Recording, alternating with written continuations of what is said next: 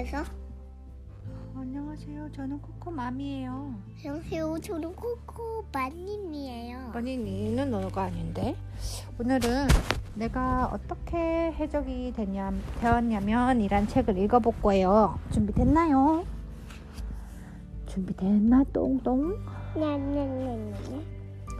해적들은 이가 몇 개 안 돼요. 그거 아니다. 응, 게다가 전부 초록색이죠. 어떻게 하냐고요?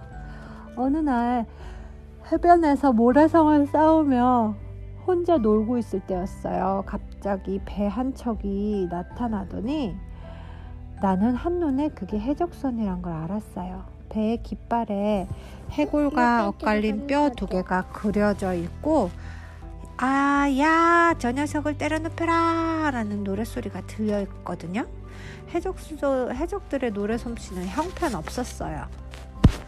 하지만 아빠, 엄마에게 이 소식을 전하기로 했어요. 하지만 아빠는 파라솔을 세우느라 정신이 없었어요. 엄마는 여동생에게 자외선 차단 크림을 발라주느라 바빴지요. 나는 모래성으로 되돌아와서 해적들을 지켜보기로 했어요. 바로 그때 보트로 갈아탄 해적들이 해변으로 갈아, 다가왔어요. 보트가 해변, 해변에 닿자 해적 두목이 보트에서 내리며 소리쳤어요. 어이 거기 친구 여기가 가브리해 연안인가? 아니요 여긴 북쪽 해수욕장인데요. 내가 말했어요. 큰일 났군. 우린 보라보라해서 방향을 잘못 잡은 게 분명해. 해적 두목이 중얼거렸어요. 해적 두목은 내가 만든 모래성을 둘러보았어요. 성 둘레에 파놓은 물동이를 보더니 소리쳤어요. 이 아이가 파놓은 웅덩이를 좀 봐. 꽤 솜씨가 좋은걸. 꽤 솜씨가 좋은걸. 모두 합창하듯 말했어요. 이봐 친구 이름이 뭐지? 해적 두목이 물었어요. 엄마 여기. 제레미 제이콥이에요. 내가 대답했어요. 자. 그래, 제레미 너- 제이콥. 우리는 그 유명한 댕기 수염 해적단이다. 우리는 너처럼 땅을 잘 파는 사람이 필요해. 보물 상자를 땅 속에 묻어야 하거든.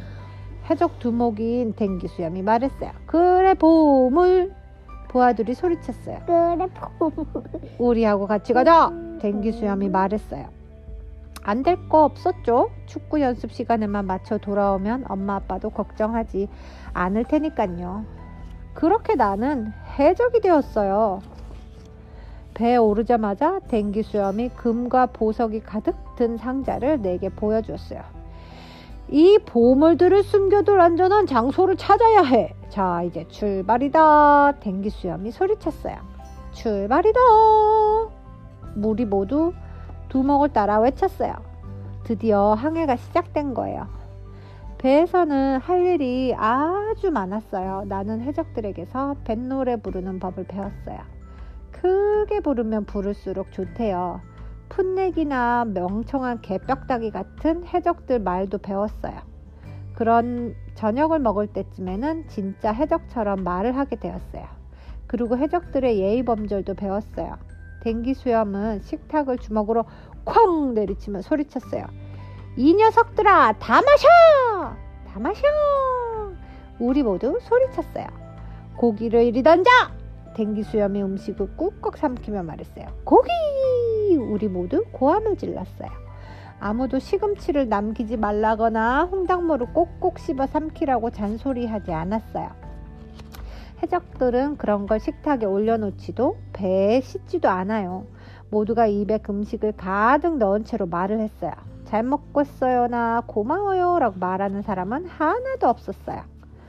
저녁 식사가 끝난 뒤 나는 해적에게 축구를 가르쳤어요. 댕기 수염이 공을 차면서 소리쳤어요. 야호 축구! 야호 축구! 부하들이 따라서 소리쳤어요. 그리고는 한 번에 공을 잡으려고 달려들었어요. 그 바람에 공이 바다에 빠져버렸지요. 이 녀석들아 공을 주워와! 댕기 수염이 명령했어요. 공을 주워오라고? 모두 당황해서 소군거렸어요. 공을 주워올 생각은 않고 서로 다투기만 했지요. 상어가 나타나 공을 한 입에 굴꺽 삼켜버릴 때까지요. 축구는 그렇게 해서 끝이 났어요. 집이라면 벌써 잠자리에 들었겠지요. 하지만 해적들에게 잠을 자라거나 이를 닦으라고 말하는 사람은 없어요. 그래서 이가 초록색인가 봐요. 해적들은 항상 한쪽 눈을 뜨고 잠을 자요. 언제 무슨 일이 일어날지 모르니까요. 그리고 해적들은 잠옷으로 갈아입지도 않아요. 꼭 입고 싶은 사람만 입지요. 해적들이 해적들은 하기 싫은 건 절대로 안 해요. 갑판 청소만 빼고요. 나는 영원히 해적으로 남고 싶었어요. 해적들이 하지 않는 게 또 있었어요. 밤이 깊어서 졸음이 밀려왔지요. 나는 댕기 수염에게 잠을 잘 수 있게 이불을 덮어주고 이야기책을 읽어달라고 했어요. 이불을 덮어달라고? 댕기 수염이 소- 고함쳤어요. 해적들은 이불을 덮어주지 않아. 덮어주지 않아. 부하들이 소리쳤어요. 책도 안 읽어주나요? 내가 물었어요. 댕기 수염은 당황한 표정을 지었어요. 책이라니! 해적들이 보는 거라곤 지도뿐이었어요. 나는 잘 자라는 뽀뽀를 해달라고 할 수도 없었어요. 책을 읽어주지 않으니까 잠이 오지 않았어요. 간신히 잠이 들었을 때 갑자기 세찬 폭풍우가 몰아쳤어요. 천둥이 치고 번개가 번쩍였어요. 파도가 뱃잔에 쾅 하고 부딪힐 때마다 나는 이불 밑에 숨으려고 했지만 자꾸 그물 침대에서 굴러 떨어졌어요. 선실에는 아무도 보이지 않았어요. 모두 갑판에 나가 있었으니까요. 돛을 내려라! 댕기 수염이 소리쳤어요. 선실문을 모두 닫아! 모두들 소리를 지르고 이리저리 뛰어다니면서 부지런히 돛을 내리고 선실문을 닫았어요. 그 누구도 내 옆에 와서 이 폭풍우가 곧 끝날 거라고 말해줄 틈이 없었어요. 아무도 내게 신경 쓰지 않았고 내가 보이지도 않는 것 같았어요. 그래서 결국 나, 나는 해적을 그만두겠다고 결심했어요. 바로 그때였어요. 우지직 번쩍 꽝! 번개가 내리쳐 돛대가 반으로 뚝 부러져 버렸어요. 이제 어떡하지? 누군가 소리쳤어요. 되돌아가야 돼! 다른 해적이 소리쳤어요. 하지만 보물은 보물을 어디다 묻지? 댕기 수염이 투덜거렸어요. 어쩌면 내가 도울 수 있을지도 몰라요. 나는 앞으로 걸어나가 목청껏 외쳤어요. 난 보물을 묻을 만한 멋진 곳을 알아요. 폭풍우가 지나간 뒤 우리는 해안으로 되돌아왔어요. 보물 상자를 묻고 다시 찾아낼 수 있도록 지도도 그렸어요. 하지만 난 지도 같은 건 필요 없을 거라고 생각했어요. 제레미 제이콥네 뒷마당. 동, 서동남북? 동서남북인데 뒷마당으로 가서 나무 밑에 멍멍이가 있는 곳에 보물을 묻었나 봐.